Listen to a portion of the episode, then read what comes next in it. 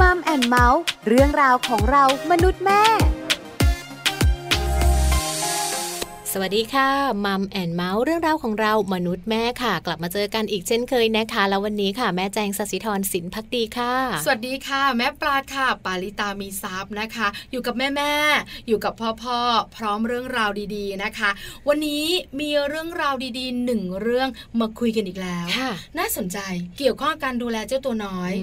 เรื่องอะไรแม่แจงของเราใจร้อนเหมือนเคยอยากรู้พอบอกว่าเป็นเรื่องของการดูแลลูกเนี่ยอยากรู้ทุกเรื่องเลยเกี่ยวข้องกับความรู้สึกอืมยากจัง เมื่อลูกถูกเพื่อนล้ออืมน้องดำไม่ไม่เขาจะไม่เรียกน้องดำจ้ะ อันนี้เราสุภาพนิดนึงอ้วนฮิปโปหมูตอน เพราะฉะนั้นวันนี้เนี่ยเราจะคุยกันในเรื่องของลูกเดินเพื่อนล้อ และลูกล้อเพื่อนอ๋ออันนี้ก็ไม่ดีใช่ไหมจริง ๆ แล้วเนี่ยนะคะสองพฤติกรรมนี้มันต่างกันไหมหรือมันเหมือนกันอย่างไร แล้วมันมีที่มาที่ไปอย่างไร ไปหาคำตอบกันดีกว่ากับช่วงของมัมสอรี่ค่ะช่วงมัมสอรี่ ช่วงของมัมสตอรี่วันนี้นะคะ ประเด็นที่เราจะพูดคุยกันค่ะ นั่นก็คือเมื่อลูกถูกเพื่อนล้อและลูกชอบล้อเพื่อน คนที่เป็นพ่อเป็นแม่จะต้องทำอย่างไร ถูกต้องแล้วแม่แจงสำคัญมากจริงๆนะคะ การที่ลูกถูกเพื่อนล้อจะส่งผลอะไรกับเขาบ้าง ใช่ไหมและเขาเนี่ยนะคะจะเป็นเด็กแบบไหน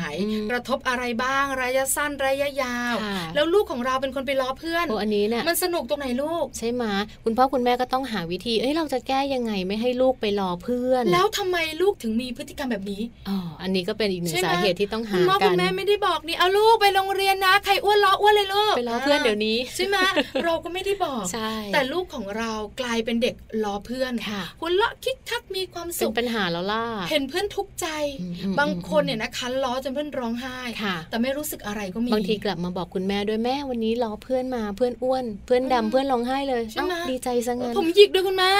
ไม่ดีแล้วอะพฤติกรรมแบบนี้ใช่ไหมคะอันนี้แหละที่ต้องคุยกัน วันนี้เรามีแขกรับเชิญพิเศษคุณหมอที่น่ารักเนี่ยนะคะ จะมาคุยกับเราค่ะ ดรนายแพทย์วรสโชตพิทยสุนนท์นะคะ คุณหมอเป็นจิตแพทย์เด็กและวัยรุ่นค่ะ กรมสุขภาพจิต และคุณหมอยังเป็นโฆษกของกรมสุขภาพจิต กระทรวงสาธารณาสุขด้วย ตอนนี้คุณหมอพร้อมจะให้ความรู้กับมัมแอนเมาส์แล้ว ไปทักทายคุณหมอกันค่ะ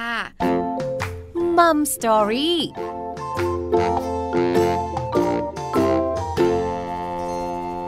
วัสดีค่ะคุณหมอขาสวัสดีครับ วันนี้นะคะมัมแอนเมาส์ขอบคุณคุณหมอมากๆเลย มาให้คำแนะนำและความรู้สำหรับคุณแม่แม่คุณพ่อพ่อกัน คุณหมอขาประเด็นวันนี้ เมื่อลูกถูกเพื่อนล้อ และเมื่อลูกชอบล้อเพื่อน คุณพ่อคุณแม่ต้องทำอย่างไร ถามนิดเดียว คุณหมอขาประเด็นนี้ใหญ่ไหมอะคะประเด็นใหญ่มากครับ จริงๆ เรื่องนี้เนี่ย เรียกเรียกว่าถ้าพูดกัน สองสามวันไม่จบ เพราะว่าประเด็นตรงนี้ไม่ใช่แค่ปัญหาด้านสุขภาพจิตแต่เลยเรื่องครับของเด็กคนหนึ่งอาจจะเป็นปัญหาด้านสุขภาพจิต แต่เรื่องการล้อการกันแกล้งในโรงเรียน การใช้ความรุนแรงต่างๆ ทั้งหมดนี้เป็นปัญหาเรียกว่าเชิงโครงสร้างนะครับ เชิงโครงสร้างหมายความว่ามีคนที่เกี่ยวข้องกับเรื่องเนี้ยเยอะแยะมากมายนะครับ ไม่ใช่แค่เป็นประเด็นสุขภาพจิตเล็ก ๆ แต่ว่ามันต้องมีส่วนประกอบต่างๆ แล้วก็ เหตุการณ์ต่างๆเหล่านี้เกิดขึ้นได้ เพราะส่วนประกอบต่างๆ ไม่มีความพร้อมนะครับเพราะฉะนั้นประเด็นนี้เป็นประเด็นที่ใหญ่มาก แล้วก็คุณพ่อคุณแม่ปัจจุบันหลายคนกังวลเรื่องนี้ค่อนข้างมากนะครับ แล้วก็มีการตื่นตัวเรื่องเนี้ย ไม่ใช่แค่ประเทศไทยแต่หลาย ๆ ประเทศเริ่มตื่นตัวเรื่องนี้กันมากขึ้นครับ อืมนะคะ ประเด็นใหญ่ค่ะ แล้วก็เป็นความกังวลด้วยสำหรับคุณพ่อคุณแม่และหน่วยงานที่เกี่ยวข้องนะคะ เพราะว่าไม่ใช่เป็นเฉพาะลูกเราคนเดียวที่มีผล ผลกระทบเนี่ยค่อนข้างจะกว้าง งั้นเอาแบบนี้ค่ะคุณหมอ แม่ปลาเริ่มในเรื่องของลูกเนี่ยชอบล้อเพื่อนกันก่อนดีกว่า ว่าสาเหตุจริง ๆ เนี่ยว่าลูกของคุณพ่อคุณแม่หลาย ๆ ท่านที่ชอบล้อเพื่อนเนี่ยมีสาเหตุมาจากอะไรอะคะครับจริงๆแล้ว เด็กนะครับ คนคนหนึ่งเนี่ยจะมีพฤติกรรมบางอย่างออกมานะครับ มันมีหลากหลายสาเหตุ ส่วนมากเนี่ยเราก็จะมองว่า เป็นนิสัยเขาหรือเปล่าเป็นอะไรหรือเปล่า แต่สิ่งที่เราต้องมองคือ จริง ๆ แล้วเด็กหลายคนเนี่ย ตัวตนเขาเนี่ยมันเพิ่งถูกสร้างขึ้นนะครับ พฤติกรรมที่มันสะท้อนมามันเกิดจากการองค์ประกอบหลายอย่างองค์ประกอบที่เราพูดถึงเนี่ย ยกตัวอย่างเช่นนะครับ องค์ประกอบทางกาย เด็กบางคนอาจจะมีปัญหาเรื่องเกี่ยวกับ ปัญหาทางกายบางอย่างนะครับ หรือมีปัญหาด้านพัฒนาการบางอย่างที่ทำให้ส่งผลกระทบทำให้เขาเป็นคนที่ก้าวร้าวมากขึ้นนะครับ หรือไม่สามารถรู้วิธีการเชื่อมความสัมพันธ์กับคนอื่นได้นะครับ ปัญหาทางกายนั้นอาจจะส่งผลกระทบทำให้เขา เลือกที่จะใช้ความรุนแรงในการล้อเลียนคนอื่นนะครับปัญหาด้านสุขภาพจิตเด็กบางคนไม่รู้วิธีที่จะจัดการอารมณ์ตัวเอง ไม่รู้วิธีการเข้าสังคมโดยที่ยึดเรื่องกฎเกณฑ์กติกาสังคม หรือว่าวัฒนธรรมของสังคมนั้นๆนะครับ ก็จะส่งผลกระทบได้ ปัจจัยทางสังคมก็มีส่วนเกี่ยวข้อง ถ้าเกิดเด็กอยู่ในครอบครัวที่ใช้ความรุนแรงนะครับ หรืออยู่ในชุมชนพื้นที่ที่มีการหยอกล้อกันเป็นเรื่องปกติ ล้อเลียนเด็กอยู่บ้านก็ถูกล้อเป็นนั่นเป็นนี่นะครับเขาเข้าใจว่าความรุนแรงต่างๆ เหล่านี้ทำได้ เป็นเรื่องปกติ เด็กไม่ได้จงใจด้วยซ้ำที่จะไปล้อเลียนคนอื่น หรือว่าการแกล้งให้เกิดความเจ็บปวดนะครับ แต่เขามองว่าเรื่องนี้เป็นปกติ ครอบครัวเขาทำกันชุมชนแถวบ้านก็ทำกันเขาก็เลยไปทำกับคนอื่นได้นะครับ ปัจจัยทั้งเรื่องร่างกาย ทางกายภาพ ปัจจัยทั้งด้านจิตใจ ปัจจัยด้านสังคม ทั้งหมดเนี่ยหล่อหลอมให้เด็กคนหนึ่งเกิดพฤติกรรมที่ไปล้อคนอื่น นะครับ ปัจจัยหนึ่งที่เราเห็นได้บ่อยๆ ในเด็กที่ไปล้อเลียนคนอื่นก็คือเนี่ยแหละครับ มองเรื่องความรุนแรงเป็นเรื่องปกตินะครับทำได้ทุกที่ทำได้ทำแล้วก็ไม่ถูกต่อว่าทำแล้วบางคนถูกสนับสนุนด้วย เช่นล้อเลียนคนอื่นมีเพื่อนมาหัวเราะตาม มีคุณครูมาหัวเราะด้วย หรือมีคุณครูมาสนับสนุนด้วยนะครับ กลับไปเล่าให้คุณพ่อแม่ฟังเป็นเรื่องตลกมองว่าเป็นเรื่องเด็กล้อเลียนกัน ตรงนี้เนี่ยก็ทำให้เด็กเกิดความเข้าใจที่ผิดๆว่าการล้อเลียนเป็นเรื่องที่ทำได้ อีกอันหนึ่งที่เราพบได้บ่อยก็คือเรื่องความมั่นใจของตัวเด็กเด็กหลายๆคนเนี่ยเราคิดว่าเขามั่นใจในตัวเองนะครับเลยไปล้อเลียนคนอื่นจริง ๆ ไม่ใช่จริงตรงข้ามเลยเราพบว่าเด็กหลาย ๆ คน เกิดความไม่มั่นใจในตัวเอง รู้สึกตัวเองอ่อนด้อยอำนาจ รู้สึกตัวเองไม่มีความสามารถพิเศษใด ก็เลยใช้การสร้างแสดงว่าตัวเองมีอำนาจมากกว่าคนอื่นนะครับการแสดงว่าตัวเองมีอำนาจมากกว่าคนอื่น ก็คือการกดให้คนอื่นต่ำลงแย่ลงรู้สึกแย่ลง เพื่อตัวเองจะได้มีอำนาจที่สูงขึ้น การไม่ balance ของอำนาจตรงนี้เนี่ยทำให้เขาเกิดความเชื่อมั่นที่ผิดๆว่า ตัวเองมีความมั่นใจตัวเองมีความสามารถที่มากขึ้น แต่ความสามารถนั้นไม่ได้เป็นความสามารถที่แท้จริง ก็เลยเกิดการล้อเลียนคนอื่นซ้ำๆต่อไปเรื่อยๆนะครับ อันนี้เป็นกลไกทางจิตวิทยาที่เราพบบ่อยครับ น่ากลัวมากค่ะคุณหมอขาคือดูเนี่ยนะคะ จากมุมมองคุณพ่อคุณแม่อย่างแม่ปลาเองก็เหมือนกันเนี่ยนะคะ เวลาเราเจอเพื่อนๆเนี่ยล้อกันตอนสมัยเราเด็กๆเนี่ย เรารู้สึกว่าคนที่เขาล้อคนอื่นนะก็ดูเข้มแข็งอะคนที่เขาล้อคนอื่นก็ดูเหนือคนอื่นเนอะคุณหมอเนอะแต่กลับกลายเป็นว่าข้อมูลที่คุณหมอบอกเรา เป็นเรื่องที่น่าห่วงสำหรับเด็กที่ชอบล้อคนอื่นด้วยซ้ำไป เราลองคิดดูอย่างนี้ครับ สมมุติว่าคนคนหนึ่งที่มีความสามารถเป็นนักกีฬาหรือเป็นตัวแทนโรงเรียนเป็นประธานรุ่น หรือเป็นคนที่เรียนเก่ง คนกลุ่มนี้เอาจริง ๆ แล้วไม่ค่อยไปล้อเลียนคนอื่นสักเท่าไหร่เขาก็จะอยู่ของเขาเขารู้สึกว่ามั่นใจในความสามารถของเขา หรือว่าคนที่เพื่อนรักได้รับการยอมรับจากเพื่อนดี กลุ่มคนกลุ่มนี้ก็จะไม่ค่อยไปล้อเลียนนะครับ แต่จะมีเด็กกลุ่มหนึ่งที่จริง ๆ ลึกๆ แล้วเขาไม่ได้มีอะไรเลย นอกจากการที่ตั้งแก๊งของตัวเองล้อเลียนแล้วเพื่อนต้องมากลัวมายอมรับในอำนาจตรงนั้น นะครับ จะมีเด็กกลุ่มนี้แหละครับ ที่ยังล้อเลียนเพื่อนซ้ำๆแล้วก็ถ้ามองดูดีๆ เนี่ย ถ้าเกิดตัวระบบเนี่ยสามารถจัดการได้บอกเขาตรงๆ ว่าการทำเขาการล้อเลียนคนอื่น ไม่ได้แปลว่าเขาจะมีอำนาจมากกว่าคนอื่น คุณครูมาช่วยจัดการ คุณครูไม่ได้สรรเสริญเยินยอให้เขามีอำนาจมากกว่าคนอื่น สุดท้ายในการล้อเลียนนั้นจะจบลงไปนะครับ อืมค่ะ วันนี้อย่างน้อยๆ ค่ะ สถาบันเล็กๆอย่างคำว่าครอบครัวเข้าใจแล้วค่ะคุณหมอ ว่าลูกของเราเนี่ยนะคะ ไปล้อเพื่อน ลูกของเรามีปัญหาแน่ๆนะคะ คราวนี้คุณพ่อคุณแม่นั่งฟังอยู่ เริ่มทบทวนละ ลูกของเราเนี่ยนะคะ ไปล้อเขาไหมถ้าล้อเขาแล้วคุณหมอบอกแบบนี้ เราจะแก้ไขอย่างไรจะช่วยเหลือลูกของเราอย่างไรดีอะคะผมว่าเริ่มจากตรงนี้ก่อนครับ มีคุณพ่อคุณแม่สองประเภทหนึ่งคือ ลูกไปล้อเลียนคนอื่น รู้สึกว่าก็ไม่เป็นปัญหาก็เด็กเล่นกันใช่รู้สึกเฉยๆนะครับ อันนี้อันนี้คือต้องปรับทัศนคติใหม่นะครับว่าการที่ลูกไปล้อเลียนคนอื่นหรือเริ่มใช้ความรุนแรง การใช้ความรุนแรงเล็กน้อยเป็นบอกเกิดของความรุนแรงที่มากขึ้นเราต้องถามตัวเองครับว่าการที่เราเพิกเฉยต่อความรุนแรงเล็กๆน้อยๆแบบนี้ เราไม่ได้มองด้วยซ้ำว่าเป็นความรุนแรงเรายอมรับได้ไหมที่วันหนึ่งลูกจะไปกระทำความรุนแรงหรือทำอะไรที่ผิดกฎหมายในอนาคตถ้าบอกว่าเรารับแบบนั้นไม่ได้ เพราะฉะนั้นความรุนแรงใหญ่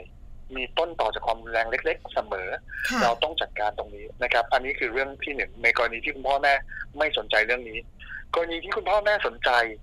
แต่มองว่าการล้อเลียนคนอื่นของลูกนั้น เป็นความผิดของลูกร้อยเปอร์เซ็นเป็นการที่ลูกนิสัยไม่ดีนะครับ พื้นฐานทางอารมณ์ไม่ดี หมายถึงว่าพูดภาษานิดหน่อยเขาบอกว่าเออสันดานไม่ดีเรามองลูกว่าอย่างนั้น เข้าใจง่ายเลยค่ะคุณหมอคะเออเราบอกว่าเออลูกลูกเป็นคนแบบเนี้ยนิสัยไม่ดี ถ้าเรามองแบบนั้นเด็กก็จะเกิดพฤติกรรมแบบนั้นติดตัวไปนะครับ ถูกตีตราว่าเป็นเด็กที่ไม่ดีเด็กเลวนะครับ ซึ่งมันจะไม่ถูกแก้เด็กที่แกล้งคนอื่น คือเด็กที่ไม่รู้วิธีการว่าตัวเองจะไปจัดการกับความสัมพันธ์นั้นอย่างไรอ๋อเหมือนการผูกมิตรแบบนี้เหรอคะคุณหมอคะถูกต้องครับ คือไม่รู้ว่าวิธีการทำให้เพื่อนยอมรับแกล้งคนอื่น แล้วมีเพื่อนมายอมรับ แสดงว่าเขาไม่รู้วิธีอื่นทำยังไงเพื่อนมายอมรับเขา ก็เลยเลือกใช้เป็นการแกล้งคนอื่นที่อ่อนแอกว่า นะครับ หรือเด็กไม่รู้วิธีการที่จะไปสร้างความสามารถพิเศษของตัวเองอย่างไรเด็กที่แกล้งคนอื่นก็มีปัญหานะครับ เป็นเด็กที่ต้องการความช่วยเหลือเราต้องมองก่อนครับ บางทีคุณพ่อแม่โกรธทำไมลูกไปแกล้งคนอื่นแบบนั้นทำไมลูกทำตัวแบบนี้นิสัยแย่มาก เราโกรธเราต่อว่าเขา โดยที่เราไม่ทันมองด้วยซ้ำว่าจริงๆอะลูกมีปัญหาบางอย่างหรือเปล่า เด็กที่แกล้งคนอื่นก็เป็นเด็กที่สมควรได้รับความช่วยเหลือเหมือนกันนะครับแต่ว่ามักถูกเพิกเฉยต่อความช่วยเหลือ เพราะว่าเป็นเด็กที่ถูกมองว่าเป็นเด็กเลว คุณครูไม่เอา คุณครูไม่สนใจ คุณครูไม่ชอบ อยากให้ปัญหานี้จบไปนะครับคุณพ่อแม่เองต้องเตือนตัวเองเหมือนกันว่าบางทีเราโกรธใช่ครับ ลูกไปแจ้งคนอื่น แต่ก็ต้องบอกตัวเองเหมือนกันว่าจริงๆ ลูกก็ต้องการการแก้ไข การยอมรับการแก้ไขอะไรบางอย่างและการหาสาเหตุให้เจอว่าทำไมเขาถึงเลือกใช้วิธีนี้นะครับ เมื่อคุณพ่อคุณแม่ทั้งตระหนักแล้ว แล้วก็ควบคุมอารมณ์ตัวเองแล้ว ก็ถึงการที่ค้นหาครับว่ารากที่แท้จริงของการที่ลูกใช้ความรุนแรงแบบนั้น หรือแกล้งคนอื่นแบบนั้น มันคืออะไร ถ้าคุณพ่อแม่ไม่เข้าใจไม่รู้ว่าลูกทำไมถึงทำแบบนั้น การปรึกษาผู้เชี่ยวชาญ อาจจะปรึกษาจากครูก่อนก็ได้ครับบางทีคุณครูก็รู้ว่าทำไมลูกถึงไปแกล้งคนอื่น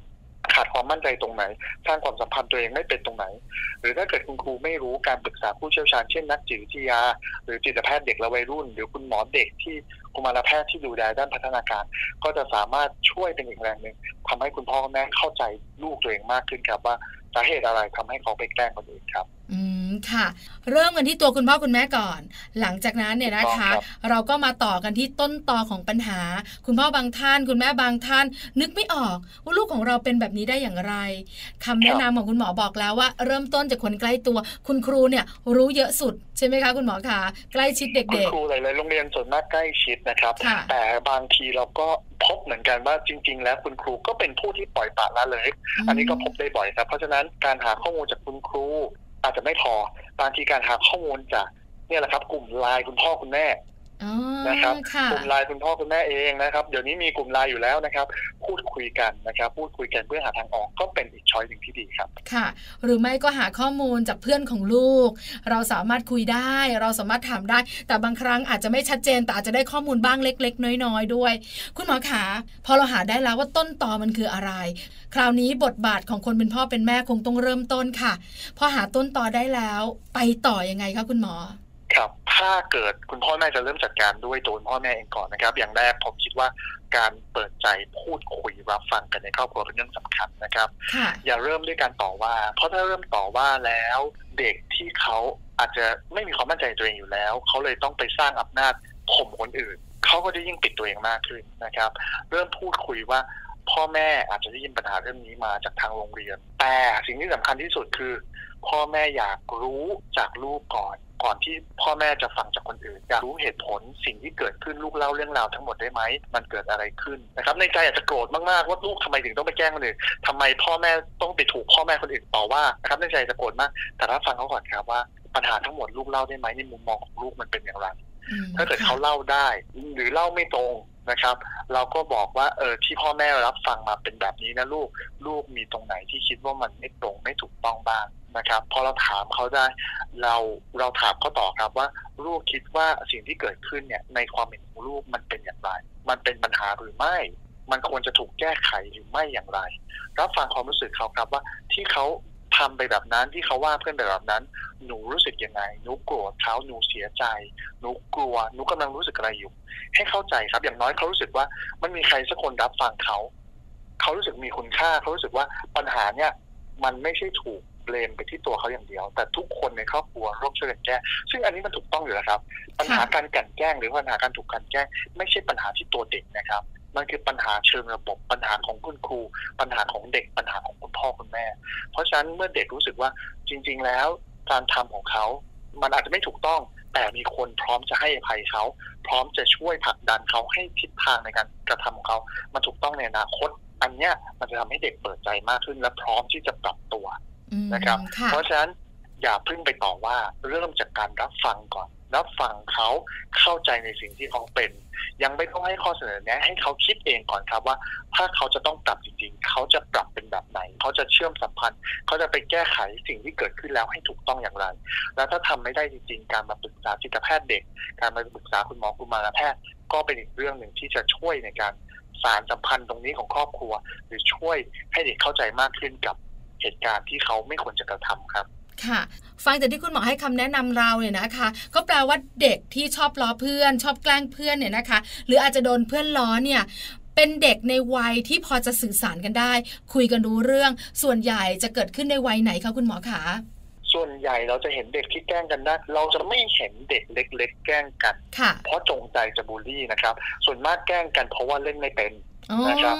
มีการผลักแย่งของการยังไม่เข้าใจในบริบทตรงนี้ แต่ว่าถ้าเราพูดถึงเด็กที่เริ่มล้อเลียน เริ่มกันแกล้งกันแบบบูลลี่นะครับ อย่างจริงจังเราจะเริ่มเห็นในเด็กที่เริ่มเข้าใจในเรื่องความสัมพันธ์มากขึ้น เขาจะต้องเข้าใจในเรื่อง ความสัมพันธ์และอำนาจในแต่ละบุคคลก่อนเขาถึงจะมีการเช่นทำให้อำนาจมันเสียสมดุลไปนะครับ นี่คือสิ่งที่เกิดขึ้นในเด็กวัยช่วงประมาณสักจริงๆแล้วจะเห็นแล้วครับป .1 ป .2 เริ่มมีการกันแกล้งกันแล้วแต่ถ้าเด็กอนุบาลเลยมีการกันแกล้งจริงครับ แต่ว่าจะเป็นการกันแกล้งเพราะว่า เขาไม่รู้วิธีการเล่นที่ถูกต้องมากกว่า อืมค่ะ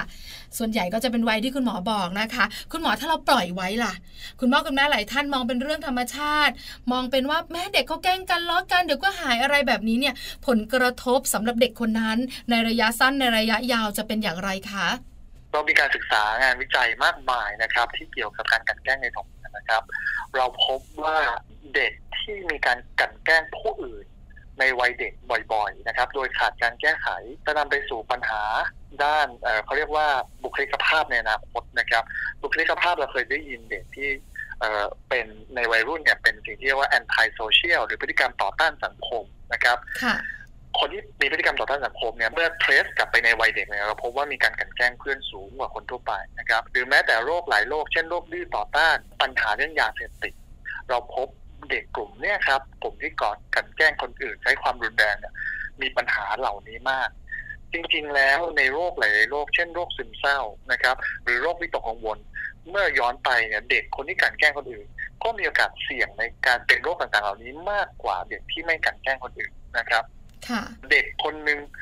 ที่กันแกล้งคนอื่น สุดท้ายวันหนึ่งเขาจะไปถูกกันแกล้งจากคนอื่นอีกรอบหนึ่งนะครับ คนที่มีอำนาจเนี่ยเขา แล้วมันก็จะวนเวียนเป็นวัฏจักรแบบนี้นะครับทำให้วัฏจักรต่างๆ เหล่านี้ไม่มีที่สิ้นสุด ถ้าพูดในกรณีที่ดูเลวร้ายที่สุดอันตรายที่สุด เราพบว่ากรณีเลยเรื่องนะครับ จริง ๆ เราก็เคยเจอในประเทศไทยเมื่อประมาณปีสองปีที่ผ่านมา คือกรณีใช้ความรุนแรงในโรงเรียนขนาดที่มีการใช้อาวุธปืนนะครับเราเราถ้าเราจำได้นะครับ มีประมาณสองกรณีที่ติดกันในช่วงปีที่แล้ว ถ้าเกิดไปดูในตัวเลขสหรัฐอเมริกา ซึ่งเราพบว่ามีเหตุการณ์ที่เขาเรียกว่า mass shooting หรือกรณีการยิงกราดในโรงเรียนหรือ school shooting เกิดในสหรัฐอเมริกา ซึ่งเกิดค่อนข้างบ่อยนะครับ ในสหรัฐอเมริกา เรามีการศึกษากรณีเด็กที่เป็นสาเหตุของ mass shooting ไป เราพบว่ามากกว่าครึ่งถูกกันแกล้งมาก่อน แล้วมีอีกส่วนหนึ่งเคยแสดงความรุนแรงในโรงเรียนมาก่อนแล้ว แล้วไม่ถูกแก้ไขอย่างถูกต้อง บางส่วนมีการกันแกล้งคนอื่น ใช้ความรุนแรงคนอื่น แล้วพัฒนาความรุนแรงนั้น มากขึ้นเรื่อยๆจนกลายเป็นการใช้ความรุนแรงที่เกิดทำให้มีการเสียชีวิตของคนในโรงเรียนนะครับ เราพบได้บ่อยในต่างประเทศ ประเทศไทยไม่รุนแรงขนาดนั้นนะครับ แต่เราก็พบเหมือนกันกรณีที่มีการใช้วุธปืนในโรงเรียน แล้วก็พบว่าย้อนกลับไปเนี่ยเด็กมีการแสดงพฤติกรรมบางอย่างที่แสดงออกถึงความรุนแรงมาก่อนหน้านี้แล้วเหมือนกัน นะครับ ตรงนี้ก็ไม่อยากให้ต้องกังวลว่าอุ้ยวันหนึ่งลูกฉันแจ้งคนอื่นวันหนึ่งฉันจะเอาไปหยิบปืนไปยิงคนอื่นหรือเปล่ายังไม่อยากให้กังวลตรงนั้น เพราะประเทศไทยเรายังมีเหตุการณ์แบบนี้น้อยมาก แต่ก็ต้องตระหนักไว้ครับว่าความรุนแรงมันเกิดขึ้นมากขึ้นเรื่อยๆ ถ้าเกิดไม่ได้รับการแก้ไขที่ถูกต้องค่ะคุณหมอคะในทางกลับกันค่ะ คุณพ่อคุณแม่หลาย ๆ ครอบครัวก็มีเจ้าตัวน้อยหรือมีลูกของตัวเองนะคะ เป็นคนที่เพื่อนชอบล้อทำไมนะในห้องเรียนมีตั้ง 20 30 40 คนทำไมเพื่อนเนี่ยต้องมาล้อเฉพาะลูกของเราคนเดียว จริง ๆ แล้วสาเหตุมันมาจากอะไรก็คุณหมอคะมันเป็นสาเหตุเดียวกับช่วงที่เราคุยกันเบื้องต้น คือชอบล้อเพื่อนหรือเปล่าคะคุณหมอคะเอออาจจะแตกต่างกันไปเล็กน้อยครับในเด็กที่ถูกล้อเลียนหรือถูกใช้ความรุนแรงเนี่ยมักมีความเปราะบางบางอย่างนะครับเขาเรียกว่ามีจุดให้จี้ นะครับ ซึ่งจุดให้จี้นั้นอาจจะเป็นเรื่องเกี่ยวกับทางกายภาพที่พบบ่อยมากๆเลยนะครับ เปอร์เซ็นต์มากที่สุดจริง ๆ แล้วคือความผิดปกติของทางร่างกายนะครับ เช่นเด็กที่มีความพิการเด็กมีความผิดปกติบางอย่างของทางร่างกาย มีความแตกต่างทางรูปลักษณ์สีผิวขนาดตัวหน้าตานะครับเออหรือว่าแม้แต่ผิวพรรณก็ตาม เด็กกลุ่มนี้มีความเปราะบางและถูกดึงจุดที่แตกต่าง ผมไม่เรียกว่าจุดด้อยนะครับ เพราะว่าไม่มีบุคลิกไหนที่เป็นจุดด้อย แต่จุดที่แตกต่างจากคนอื่นนั้น เอามาพลิกกลายเป็นจุดด้อยทำให้เด็กตัวเองรู้สึกว่าการที่ตัวเองไม่เหมือนคนอื่นเขามันคือจุดด้อยทั้งจริงๆอาจจะเป็นจุดเด่นก็ได้นะครับ อันนี้เด็กกลุ่มที่มีความเปราะบางตรงนี้ จะถูกล้อเลียนได้ง่ายกว่า และถัดไปครับเด็กที่ไม่สามารถเข้ากับสังคมคนอื่นได้สักเท่าไหร่ มีเพื่อนน้อยนะครับ เข้ากับใครไม่ค่อยได้ เด็กกลุ่มนี้ก็จะเป็นเป้าในการล้อเลียนเราจะเห็นว่าปลาฝูงใหญ่ ๆ มักไม่ถูกกินการที่ปลาอยู่รวมกันทำให้เขามีเกาะป้องกันภัยนะครับ ถ้าเกิดเราเป็นคนที่มีเพื่อนเยอะแน่นอนครับ คนที่เป็นคนที่กัดแกล้งล้อเลียน มักจะไม่ฝ่าดงเข้ามาล้อเลียนตัวเด็กคนนั้นเลยนะครับอีกประเด็นหนึ่งก็คือเด็กที่ไม่สามารถควบคุมอารมณ์ตัวเองได้ หรือไม่สามารถรู้จักวิธีการแก้ไขปัญหาได้ เมื่อถูกล้อเลียนแล้ว มีอารมณ์โกรธหงุดหงิดแสดงออกทางสีหน้าชัดเจนโวยวายร้องไห้ ก็จะเป็นเป้าในการที่ถูกกันแกล้งต่อไปในอนาคต ถูกกันแกล้งซ้ำแล้วซ้ำอีกเพราะคนกันแกล้งรู้สึกว่า พอกันแกล้งแล้วเขาร้องไห้เขาหงุดหงิดมากอำนาจคนที่กันแกล้งก็สูงขึ้น เมื่อสูงขึ้นเขาก็รู้สึกอยากทำซ้ำๆนี่ก็จะเป็นสองสามประเด็นหลักครับ ที่ทำให้เด็กคนหนึ่งเนี่ยเสี่ยงต่อการที่จะถูกกันแกล้งมากกว่าเด็กคนอื่น แล้วคุณพ่อคุณแม่ทำอย่างไรดีคะคุณหมอแก้ไขอย่างไร ช่วยลูกของเราได้อย่างไรคะคุณหมอครับเด็กที่ถูกกันแกล้งมักจะมีความรู้สึกว่าตัวเองไร้ซึ่งหนทางนะครับ รู้สึกว่าไม่มีใครช่วยเหลือเขาได้ สังเกตเรียกว่า hopeless รู้สึกว่าไม่มีหวังสิ้นหวังนะครับ การที่เกิดความสิ้นหวังแบบนี้นานๆ ย่อมไม่เป็นผลดีแน่นอน สิ่งที่คุณพ่อแม่ทำได้ครับ นั่นคือเป็นความหวังให้เขา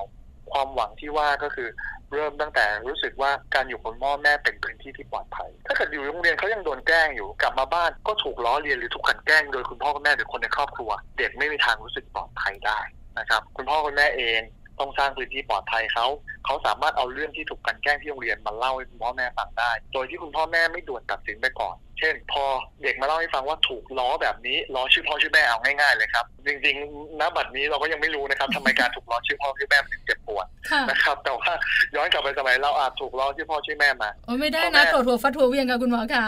ใช่ไหมฮะมาตอนเนี้ยคือพอเราเป็นผู้ใหญ่แล้วมีมุมมองอีกแบบหนึ่งแต่เราต้องมองย้อนกลับไปตอนที่เป็นเด็กๆว่าก็ถูกล้อชื่อพ่อชื่อแม่พ่อไม่เห็นรู้สึกเจ็บปวดอะไรเลย แต่ว่าเราต้องรับฟังครับว่าเขารู้สึกเจ็บปวดกับเรื่องที่เกิดขึ้นนะโดยที่เราไม่รีบบอกไปก่อนครับว่าล้อชื่อพ่อชื่อแม่ไปไม่เห็นมันจะเป็นอะไรเลย พ่อแม่ยังไม่เป็นอะไรเลย ไม่ใช่ครับ นั่นคือเด็กเขารู้สึก เราต้องเข้าใจก่อนว่าเขารู้สึกกับเหตุการณ์แบบนี้ หรือบางทีคุณพ่อแม่รีบบอกไปเลยบอกว่าเฮ้ยเขาล้อมาก็ต่อยไปเลยล้อเขากลับไปเลยนะครับ ซึ่งบางทีเนี่ย มันเป็นการที่เราแสดงออกว่าเราไม่เข้าใจเด็กที่แท้จริงเด็กเขาต้องการมีความรู้สึกบางอย่างเขาถึงแสดงออกไปแบบนั้น เพราะฉะนั้นคุณพ่อแม่ต้องรับฟังเขาก่อนครับ รับฟังความรู้สึกเขา รับฟังว่าเขาเลือกที่จะแก้ปัญหาอย่างไรทำไมเขาถึงไม่สามารถแก้ปัญหาได้เเขารู้สึกแบบนี้แล้วเขาคิดว่าอนาคตเขาจะแก้ไขปัญหาได้อย่างไรต้องฟังเขาก่อนครับ ให้เข้าใจในตัวเด็กคนหนึ่งร้อยเปอร์เซ็นต์แล้วถามเขาครับว่าเขาจะตัดสินใจแก้ไขปัญหาอย่างไร อยากให้คุณพ่อคุณแม่ช่วยอย่างไรนะครับ สิ่งที่พ่อแม่ช่วยได้ คือการที่ไม่เพิกเฉยต่อปัญหา และ คุยกับทางโรงเรียนว่ามันเกิดปัญหาขึ้นแล้วนะ ความรุนแรงไม่ควรเกิดขึ้นในโรงเรียน เพราะความรุนแรงเบอร์หนึ่งจะต่อมาด้วยเบอร์สองเบอร์สามเบอร์สี่ที่มันแรงมากขึ้น พูดคุยกับคุณครูว่าปัญหาอยู่ตรงไหนนะครับ พูดคุยกับคุณพ่อคุณแม่รวมถึงคุณพ่อคุณแม่ที่เป็นฝ่ายที่กระทำด้วย แต่ไม่ใช่ไปรบกันนะฮะคุณพ่อคุณแม่สุดท้ายมาตีกันเองผมเห็นบ่อยมากๆเลย แต่คุยครับว่าคุณพ่อแม่เด็กฝ่ายที่เป็นผู้กระทำอะเขาก็ต้องการได้รับความช่วยเหลือเช่นเดียวกัน เพราะสุดท้ายเนี่ยไม่งั้นถ้าเกิดฝั่งนั้นไม่ได้ความช่วยเหลือ ก็จะมีลูกคนอื่นที่เป็นเหยื่อถัดไปนะครับ เพราะฉะนั้นคุยกันด้วยมิตรไมตรีที่ดี แล้วมองเห็นว่าปัญหาเนี้ยเป็นปัญหาเชิงระบบ ที่ทุกคนต้องช่วยกันแก้ครับ แล้วพอเด็กเขารู้สึกได้ว่า โอ้พอมาบอกคุณพ่อคุณแม่ปัญหามันถูกแก้ไขนะ คุณพ่อแม่รับฟังเชื่อมั่นในตัวเขาให้ความสามารถเขาในการแก้ไข และสุดท้ายช่วยแก้ในเชิงระบบ สุดท้ายเด็กก็จะรู้สึกว่าพ่อแม่เป็นที่พึ่งครับ ค่ะนะคะเหลือเวลาช่วงท้ายนิดหน่อยกับคุณหมอคะมีอะไรที่แม่ปลายังไม่ได้ถาม มีอะไรที่คุณหมออยากฝากไว้เชิญได้เลยค่ะ อยากฝากว่าจริง ๆ การป้องกันเรื่องการกันแกล้งในโรงเรียนหรือการควบคุมเรื่องความรุนแรงในโรงเรียน เป็นเรื่องที่สำคัญอย่างมากนะครับ เด็กคนหนึ่งจะเรียนรู้ได้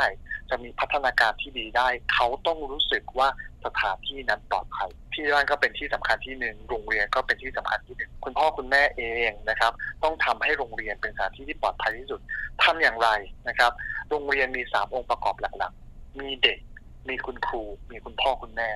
นะครับ ถ้าเด็กสามารถรวมกลุ่มกันได้ในเด็กที่โต พูดสปีกเอาออกมาว่าไม่ให้ความรุนแรงเกิดขึ้นในโรงเรียนได้ นี่เป็นองค์ประกอบที่ดีที่หนึ่งโรงเรียนนะครับ เป็นส่วนประกอบสำคัญโรงเรียนต้องไม่เพิกเฉยต่อความรุนแรง ต้องสามารถจัดการได้อย่างเด็ดขาดกับความรุนแรงต้องไม่เกิดขึ้น ไม่มองว่าเป็นเรื่องที่เด็กเล่นกันแต่บางทีแน่นอนครับ เราเห็นโรงเรียน ตามข่าวที่ผ่านมาโรงเรียนมีการปล่อยมาแล้วเลยล้มถึงมีส่วนร่วมในการใช้ความรุนแรงด้วย สมาคมผู้ปกครองทั้งหลายมีส่วนอย่างมากในการผลักดัน ไม่ให้ความรุนแรงเกิดขึ้นในโรงเรียนนะครับ เป็นจุดหนึ่งในการถูกดุลตรวจสอบว่ามีความรุนแรงเกิดขึ้นในโรงเรียนหรือเปล่า และเข้าใจซึ่งกันและกันให้ความสำคัญทั้งเด็กที่ถูกกันแกล้งใช้ความรุนแรงและเด็กที่ใช้ความรุนแรงและไปกันแกล้งคนอื่น ถ้าสมาคมผู้ปกครองเข้มแข็งพูดคุยกันด้วยมิตรไมตรีที่ดี หาความช่วยเหลือหาความรู้ความเข้าใจอื่นมาใส่ให้ทางผู้ปกครองด้วยกันเอง คุณครูและเด็ก ผมเชื่อว่าความรุนแรงในโรงเรียนไทยจะลดลง และทำให้เด็กมีพัฒนาการที่ดีขึ้น รวมถึงเมื่อเขาโตไปแล้ว มีโอกาสที่จะเลือกใช้ความรุนแรงต่อสังคมลดลงไปด้วย ตรงนี้นะครับจะทำให้ประเทศชาติพัฒนาไปข้างหน้าได้ครับค่ะ วันนี้ขอบพระคุณคุณหมอมาก ๆ มาให้ความรู้คำแนะนำในมัมแอนเมาส์ขอบพระคุณกับคุณหมอขายินดีครับ ขอบพระคุณมากครับ ค่ะ สวัสดีค่ะ ขอบคุณมาก ๆ เลยนะคะ ดรนายแพทย์วรสโชตพิทยสุนนท์ค่ะ คุณหมอเป็นจิตแพทย์เด็กและวัยรุ่นเนี่ยนะคะ กรมสุขภาพจิต แล้วคุณหมอยังเป็นโฆษกของกรมสุขภาพจิต กระทรวงสาธารณสุขด้วยนะคะ เป็นยังไงแม่แจงข้อมูลดีๆ ของเราวันนี้ ดีมากๆเลยค่ะ เพราะอย่างน้อยนะคะ ใครที่เจอเหตุการณ์แบบนี้ ก็สามารถที่จะหยิบยกข้อมูลจากมัมแอนเมาส์ไปปรับใช้ได้ ไปสอนลูกได้ แล้วก็ไปบอกลูกนะคะ ถึงเหตุผลดีๆ ที่เราไม่ควรรอเพื่อนค่ะ แต่ว่าวันนี้ค่ะหมดเวลาแล้วนะคะ พวกเราทั้งสองแม่คงจะต้องลาไปพร้อม ๆ กัน วันนี้แม่แจงแล้วก็แม่ปลานะคะ เราสองแม่ลาไปพร้อมกันเลยค่ะ สวัสดีค่ะมัมแอนเมาส์เรื่องราวของเรามนุษย์แม่